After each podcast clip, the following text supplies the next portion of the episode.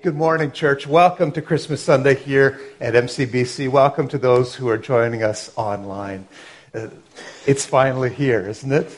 After weeks of anticipation and excitement and preparation, it's finally here.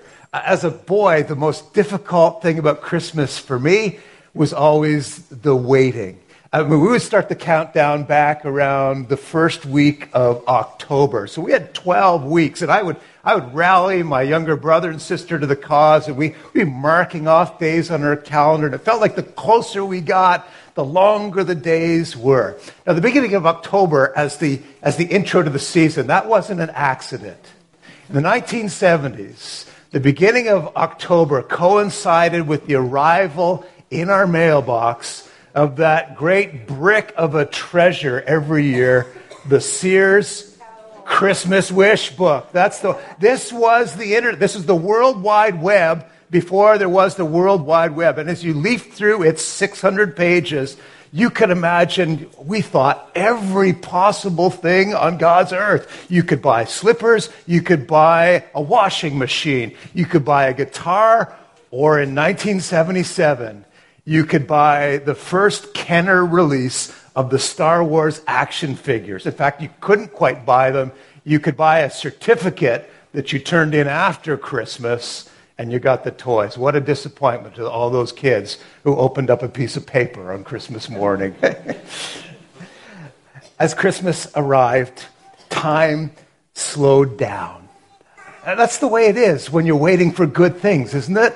whatever the good thing is, and you can't wait for it to get here. A, a, wedding, the birth of a child, the day you get your driver's license. It's, it's one of the things that makes Christmas such a delight. And the whole world wants to get in on the action. Whether or not they know about what the action is they're getting in on, we want to echo and honor and reflect the good gift that God gave in the massive juggernaut that has become the gift giving enterprise at Christmas. But I get it. I get the desire and the delight that is on the hearts of people as they, as they wrap and prepare and thoughtfully offer something to someone else that they love.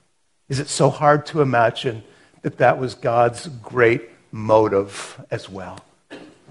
After waiting for so long, Christmas finally comes. And I use the word finally by choice because this is a day, Christmas is a day that the world had been waiting for for centuries. In fact, if you were to peel back the, the curtains of, of history, you'd realize that that moment, Bethlehem, the birth of Jesus, had been talked about from the very beginning of human history.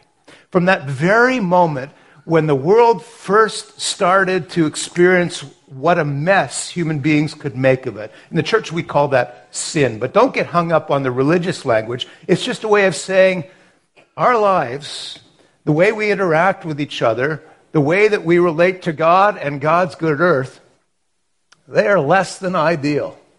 Nobody has journeyed through life unscathed. We all bear the wounds of our own mistakes and the hurts that have been caused to us. That's sin anything that disrupts the flow of God's good wishes for his people, that's sin. Anything that, that, that blocks up a relationship with God and with each other, that's sin. From the moment that sin entered the world, God spoke a promise that he was going to intervene again. And he set in motion a plan that would, that would bring things right. Let me show it to you. If you have your Bibles, turn with me in Genesis chapter 3, to verse 15. If you don't have your Bibles, find somebody around you looks like that's the kind of person who might have a Bible, you know, and just and lean into them. Or if your neighbor is playing Hay Day, uh, tell them to look up YouVersion, and uh, let's have a look. Genesis 3:15. Here's the context: Adam and Eve, beautiful garden, paradise, delight. And, and the most delightful thing about the garden is God's not remote. He's there. He's, he's up close and personal, and they're enjoying the joy of spending their days in unbroken solidarity with their Creator. And then it goes, it goes all wrong. A, a result of, of human choice. And we all know that human choice eh, can be the breeding ground for all kinds of evil. And so it all goes wrong.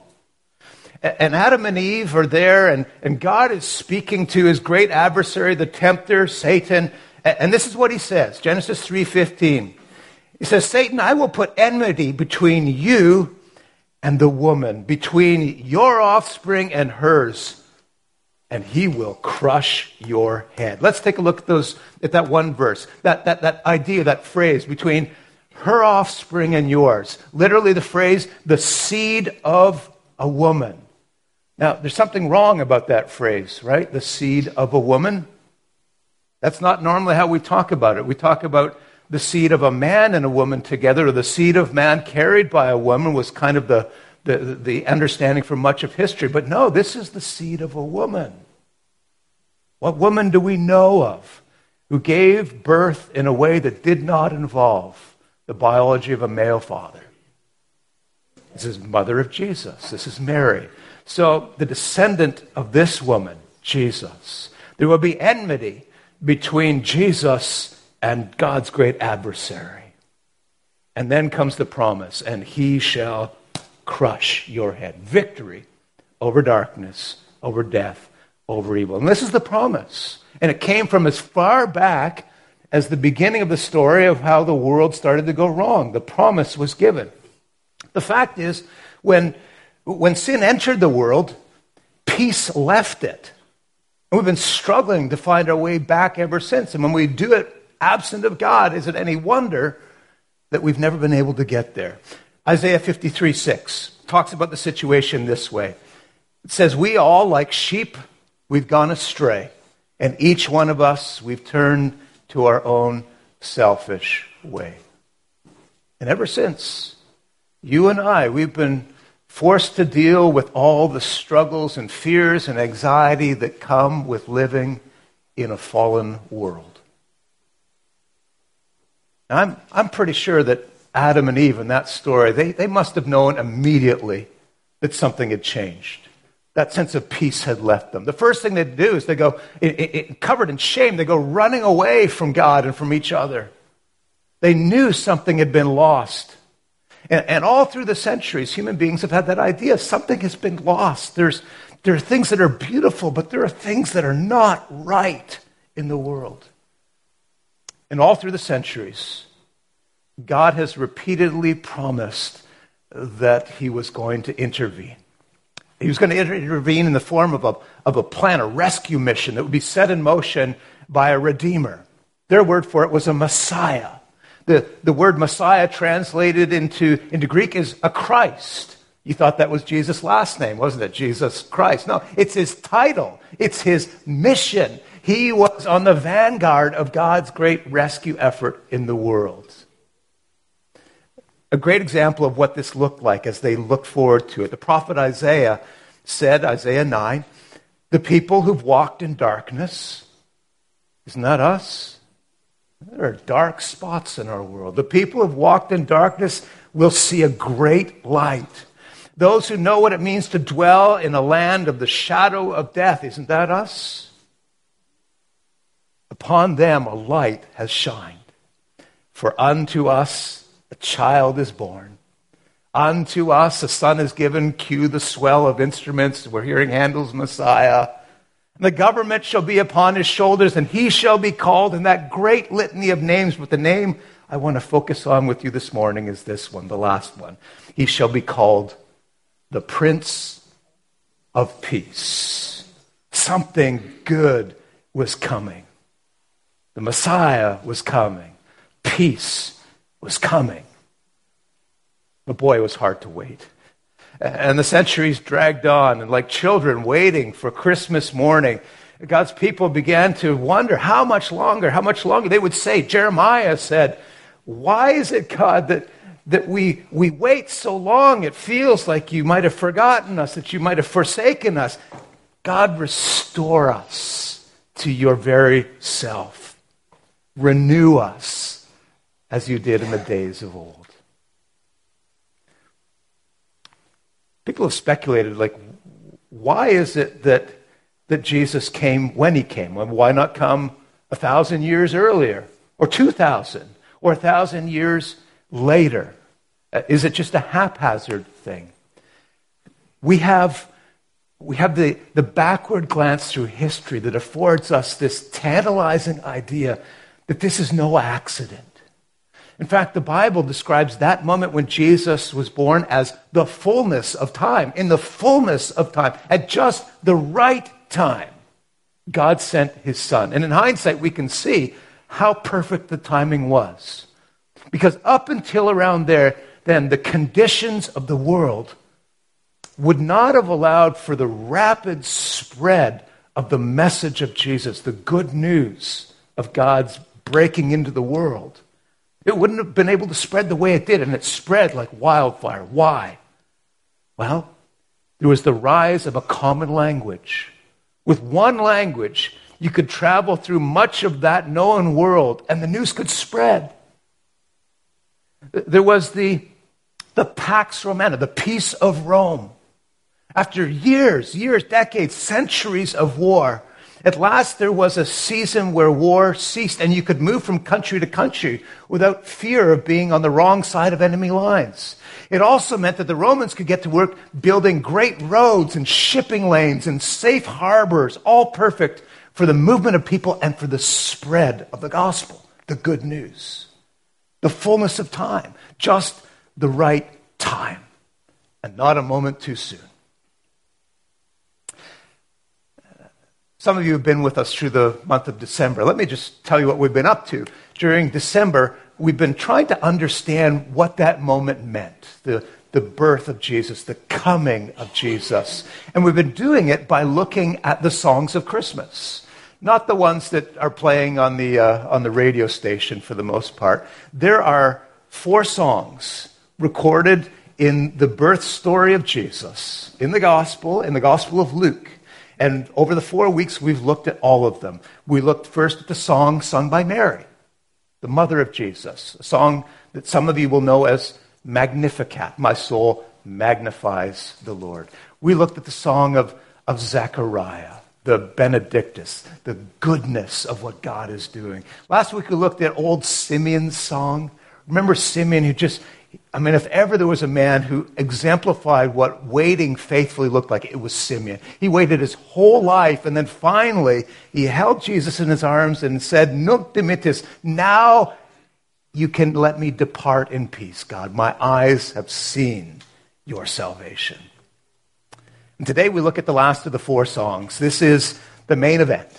This is Luke's account of the birth of Jesus, and it climaxes with you already sang it. The title of the sermon today, the angel's song, Gloria in excelsis Deo, which means glory to God in the highest. Glory to God in the highest. Thank you, brother.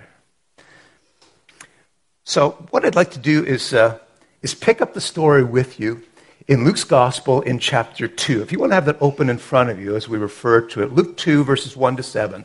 About six months have passed now from, from that moment when, when Mary first returned home to Nazareth after receiving the news from God that something incredible is happening in you, through you, Mary. And she sings her song in response, the Magnificat. Six months have passed, and now, now we're getting into the final weeks of Mary's pregnancy. And in Nazareth, where they lived, they received news from the local Roman governor, whoever that was, that, that the big guy himself, not God, Caesar Augustus, the, the, the mid level guy, God's the big, uh, Caesar Augustus sent out this decree. The whole world was going to go through a census. Why do you count your people? Bragging rights and taxes. So this is not good news for them. This is, knows this is on the, on the precipice of a tax increase. But in order to do the census, that we want everybody to go to their original hometown. Where were you from originally? Where is your family from? Where's your tribe? Now, maybe Rome set it up this way as a, as a way of sort of cooling off the temperature, because this would have a little bit of a nationalistic flavor, kind of a homecoming. Okay, I get to go home. That's kind of neat. Mary and Joseph, both part of the tribe of David. Remember King David? They travel 80 miles to get to Bethlehem, to the birthplace of David. And of course, when they arrived, they did as you and I do when we arrive somewhere. They look for a place to stay. Enter the innkeeper into the story, who is usually depicted as the villain, right? Sorry, I can see you're pregnant, but there's no room for you. No. In fact, I mean, the Bible actually never even mentions an innkeeper, uh, but it's not hard to imagine if there was an inn, there was probably somebody in charge of it. But we vilified that in our minds. There's a fascinating thing going on here. Let, let me just, I hope you find this fascinating. Uh, the language that gets used there, there's no room for them in the inn. Actually, probably the better way of saying it is there's no appropriate place for them in the inn. There's no suitable place for them in the inn. What's going on? Well, an inn in the first century looks a whole lot different than the Meadowvale Hilton does. Uh, uh, really, what they are is a series of courtyard stalls. Remember, this is a Mediterranean climate, it's a warm climate. Uh, if anything, you want to be exposed to the cool night air. So these are stalls, no roof. All you got for your money was a fire to cook on, a place to hitch up your animals, uh, a place to lie down, maybe some straw, and a wall at your back that would break the night wind. But there's no privacy. There's no shelter. There's no free continental breakfast in the lobby in the morning. So maybe one possibility is that this innkeeper realized that this, this traveling couple, they journeyed a long distance, camping out in the courtyard looking for a place to stay. He realizes that she's not just pregnant, she is really pregnant. And this is no place to have a baby. Finding a private place isn't easy. The town is swollen, all the rooms are filled up. Census time. One other little detail, and then this starts to come together. Luke tells us that this was the season when there were shepherds working out in the fields around Bethlehem with their flocks. We know exactly what that was like. In fact, you can go there to this day and you can see the shepherding fields outside of Bethlehem, and you will see in the cliffs around those fields a series of caves carved into the notches of the cliffs. They're still there. They're still to this day used for this purpose. This is where you sheltered your animals when the nights got a little bit rough. It's likely there that Jesus was born. In the only privacy the world afforded, tucked into a cliffside grotto designed principally and primarily for animals and not for people. But at least there was privacy. And there, Mary, absent of any midwife, probably not Joseph, men didn't sit in that role. Mary gave birth to a son, wrapped him in swaddling cloths, laid him in a manger. I mean, this part of the Christmas story still kind of stops us in our tracks because there's something that feels all wrong. God, what are you doing here in an animal stall? In a feeding trough. In fact, this is, this is the, the launching off point for understanding both of the love and the humility of God. Paul said in 2 Corinthians 8, You know the grace of our Lord Jesus Christ, for even though he was rich beyond measure, for our sakes he became poor, so that through his poverty we might enjoy all the riches of God. I like the way Philip Yancey describes the moment. He's one of my favorite writers. He says, Our God, who with a mere thought could order armies and empires about like pawns on a chessboard, emerged in Palestine as a baby who could not speak or eat solid food or control his bladder, who depended on a teenage couple for shelter and food and love. Are you still tucked into somebody who looks like they ought to have a Bible? Okay. Find that person now. Let's read together through Luke chapter 2, the next few verses from 8 till 12. Luke 2, 8 to 12. Here's where the thing it gets cosmic in its dimensions. There were shepherds living out in the fields nearby, keeping watch over their flocks at night. And an angel of the Lord appeared to them uh, you should probably just stop there. Uh, an angel of the Lord appeared to them because that sounds so familiar that you forget how really striking that ought to be. And just to emphasize how striking and how extraordinary this is, it says, as the glory of God shone around them, they were terrified. You better believe they were terrified. It's an angel of the Lord. But the angel said to them, Don't be afraid. I bring you good news of great joy, and it will be for you and for all people. For unto you and this day in the city of David a Savior has been born, and he is the Messiah, Christ, the Lord. And this will be the sign for you. You will find the baby wrapped in swaddling cloths, lying in a manger. Now, I'll tell you, there's so many, so many amazing things about that announcement, but I think one of the coolest is the ones who heard it first. Of all the people, this is not a communication to the royal dignitaries, to the religious elite. It doesn't ripple through the corridors of power. It's to the shepherds, those who've been relegated to the basement of society. Good, clean folk considered blue collar shepherds undesirable, unclean, unholy. I mean, they were out in the countryside all week long. They worked often seven days a week, many, many hours a day, made it impossible for them to do things that, that good, wholesome people thought were important, like keeping the Sabbath with uh, meticulous hand cleaning and ritual washing. They were seen as outcasts, low, low, low on the social ladder. Shepherds were poorly educated. They were poorly paid. In fact, because it didn't require tons of skill, the task of shepherding was often given to children. So you remember all of those children's pageants we saw growing up where we have kids dressed in bathrobes and, and we tried to make a shepherd's crook out of a Christmas paper roll. And uh, it turns out they may not be that far off the mark. It was likely young people out there in the fields. For all those reasons, the shepherds were they were the lost sheep of the day. Remember Jesus talks about them. He said, This is why I came, Luke 4, to seek and save those who are lost and to set free those who are downtrodden, cast aside by society. Let me tell you one other thing about this group of shepherds, though, and I think you'll find this fascinating.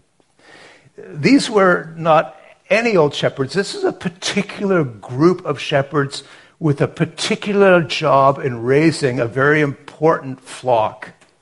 You see, the, the temple in Jerusalem, uh, they offered sacrifices every day in the morning and in the evening. A lamb pure and without blemish. As a way of saying, God, we worship you, and God, we're, we're just crying out for you. Everything that is wrong in our lives, wrong in the world, we're asking for mercy and for help. And in order to sustain that system every day, morning and night, the temple and their authorities, they had their own private flocks of sheep. Guess where they kept them? We know this historically, lots of records of this. Their flocks were pastured in Bethlehem. It is quite possible, more than likely actually, that these particular shepherds were keeping watch over the temple flocks. So think about this. Those young shepherds, despised, cast aside by society, were the first to see the one who John described as the Lamb of God who takes away the sins of the world. And then things go crazy. Verse 13. The angel finishes the proclamation, and suddenly there was a multitude of the heavenly host praising God. And this praise just didn't come from that little group that maybe were hovered above where the shepherds were. No, actually, what it says is this is a multitude forming only part of the heavenly host, as if to say that the whole host of heaven was praising God on that night of nights, not just the little portion visible to the shepherds. And just to be clear, a host is not a choir. Doesn't mean that they couldn't sing. A host is an army. The vast armies of heaven lit up the night sky to witness God's great inbreaking into history. The invasion had begun. Jesus is establishing a beachhead in the world, the first step in this divine rescue mission. And don't miss the contrast. Things may look terribly humble and meek and lowly down in their stable, but there is power behind this movement of God. By the way, it, was customary in, in that day maybe still is in some cultures today, when a child is born, uh, the, the neighborhood shows up and they sing over the child. They, they, they, sing lullabies and songs of blessing. They greet the baby with simple music. Well, here's Jesus, far from home, born into a borrowed stable. Not possible. So God provides the choir. And in verse 14, we finally get to the lyrics of their song. Uh, I'd say read it with me, but you probably know it by heart. Glory to God in the highest, say that. Glory to God in the highest heaven, and on earth, peace to those on whom his favor rests. Okay, that's the setting, that's the songs. What are they singing about? One thing. What are they singing about? Peace. Peace. Peace on earth. Uh, here's, here's the question I, I, I was afraid to ask, but I trust you. You've got this one. Do you think the angels misread the words in their hymn book when they got to that line? Hear me out on this. Because where is the evidence from that moment that there has been peace on earth? In fact, I went and searched some history books. Over the past 2,500 years, there have been 900 wars. 1,600 revolutions. That's an average of one per year for 100 generations. During that same time period, there have been 8,000 peace treaties signed and subsequently broken. Each was intended to last for a lifetime. On average, they lasted less than two years. Everywhere you go in the world, there's an assortment of peace monuments. We build one after every war. Charles Swindoll, great preacher, said, It seems to us sometimes when we look at the world that peace is nothing more than that glorious moment in history when everyone stands around reloading before the next war. And the statistics bear it out. 47 million lives lost World War I, 53 million World War II, and still today there's no peace. We watch the news each night wondering how many died today. Conflicts in Israel and Gaza, Ukraine, Afghanistan, Ethiopia, South Sudan. We worry about terrorist attacks. We worry about unstable nations who now have nuclear arsenals. We keep an eye on deteriorating relationships between Taiwan and China. And we see the news story after story. Where is the peace? Maybe like the prophet Jeremiah as he cried out, Jeremiah 6:14, peace, peace. There is no peace. So what about it, church? Did the angels get it wrong? Did they misread their hymn book? Has peace come? And what does it mean? Let's just let's entertain for a couple of minutes the possibility that, that they got it right. Uh, that God's word, in fact, is God's word, and that it is, in fact, good news, and that there was a war that ended, and that the lyrics that the angels sang were true. You see, I, I think their song heralded the end of a war that's lasted longer than any other conflict in history and has claimed more lives than all conflicts combined. When Jesus comes into the world, when he goes to the cross, he ends a war that began when sin first entered the world. And that war has casualties that cost billions and billions of lives. In fact, that war is the reason we die in the first place. And to the church in Rome, Paul reminds us there are grim statistics in that war. He says, all of us have sinned, fallen short of the glory of God. The consequences of that disobedience, the result of that, the wages of that is death.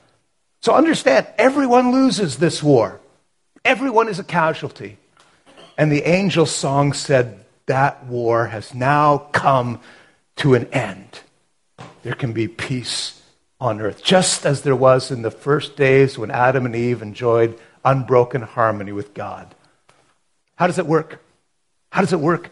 Uh, this peace that we've longed about, longed for so long. How can there be really peace on earth, goodwill? Two things, and then we'll close. Are you all still awake? This is good news. This is sweet news. In fact, here, here's some candy canes. This is sweet news. If you need a pick me up, Just pass those around. Okay, got that? This is the sweetest of news. How is it possible? First, peace with God happens because Jesus comes as our peace. Isaiah 53, the punishment that brought us peace was on him. Romans 5:10, for if while we were still sinners, God's enemies, we were reconciled to him, how much more having been reconciled shall we be saved through his life? He's the source of this peace. And the truth is, where peace dwells in the hearts of human beings, there will be peace between human beings. And when we try and find one without the other, it's always been fruitless. Ephesians 2 For he, Jesus himself, is our peace. He's destroyed the barrier, the dividing walls of hostility, and through him we have access to God. See, when we're, when we're at peace with God, I don't think we can be at war with each other. If we truly know Him and serve Him as Lord, we will treat each other with the same love and humility that God treats us. And when we have that kind of access to God through Jesus, the great peace offering, and we have that gift, the promise that, that life here is just a preamble to a life that goes on abundantly forever isn't the inevitable result of that a sense of peace? It can never be taken, it can never be robbed from us.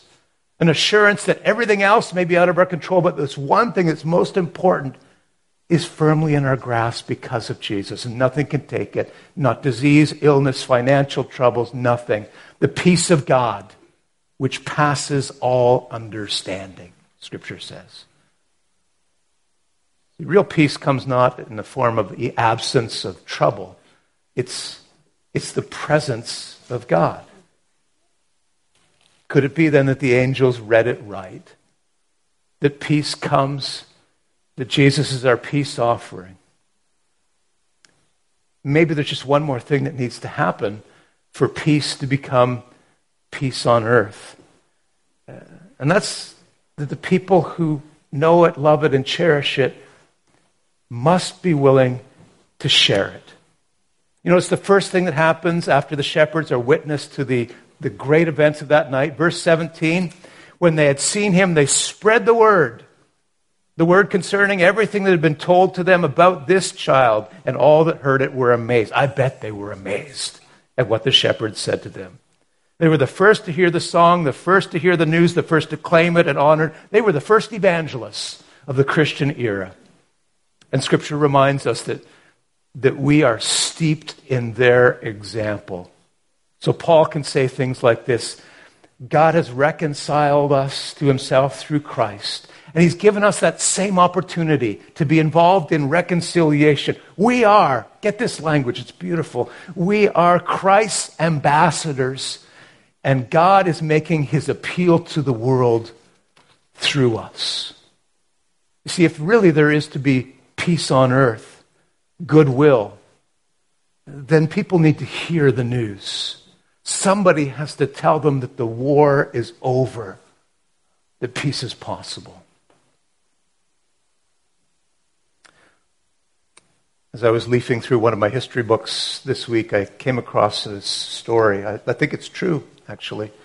Uh, it's an episode that happened during War, World War II in the Pacific Theater. There's this unit of Japanese soldiers stationed on a remote island in the Pacific. I, am not sure exactly what their duty was. Maybe they were keeping lookout or watching over enemy shipping lanes. But from time to time, uh, these soldiers would climb into the water, swim to a nearby island, and raid them for food and supplies. Then they would come back. And they did this for two years. In fact, they continued doing this for two years after the war had ended. Still swimming over to the other island, pilfering them for supplies, until one time they took a trip over there and they found a magazine left by a tourist on the beach and read and discovered only then that the war was over and had been over for two years. They go home, they tell everyone, and eventually they find their way back to their own homes. In some ways, the same thing is happening in our world today. Read the news. There is no peace in people's lives. There's no peace in the world No one has told them that the war is over. As it says in another one of the songs of Christmas that we love to sing, you go tell it on the mountain, over the hills and everywhere. Go tell it on the mountain Jesus Christ is born.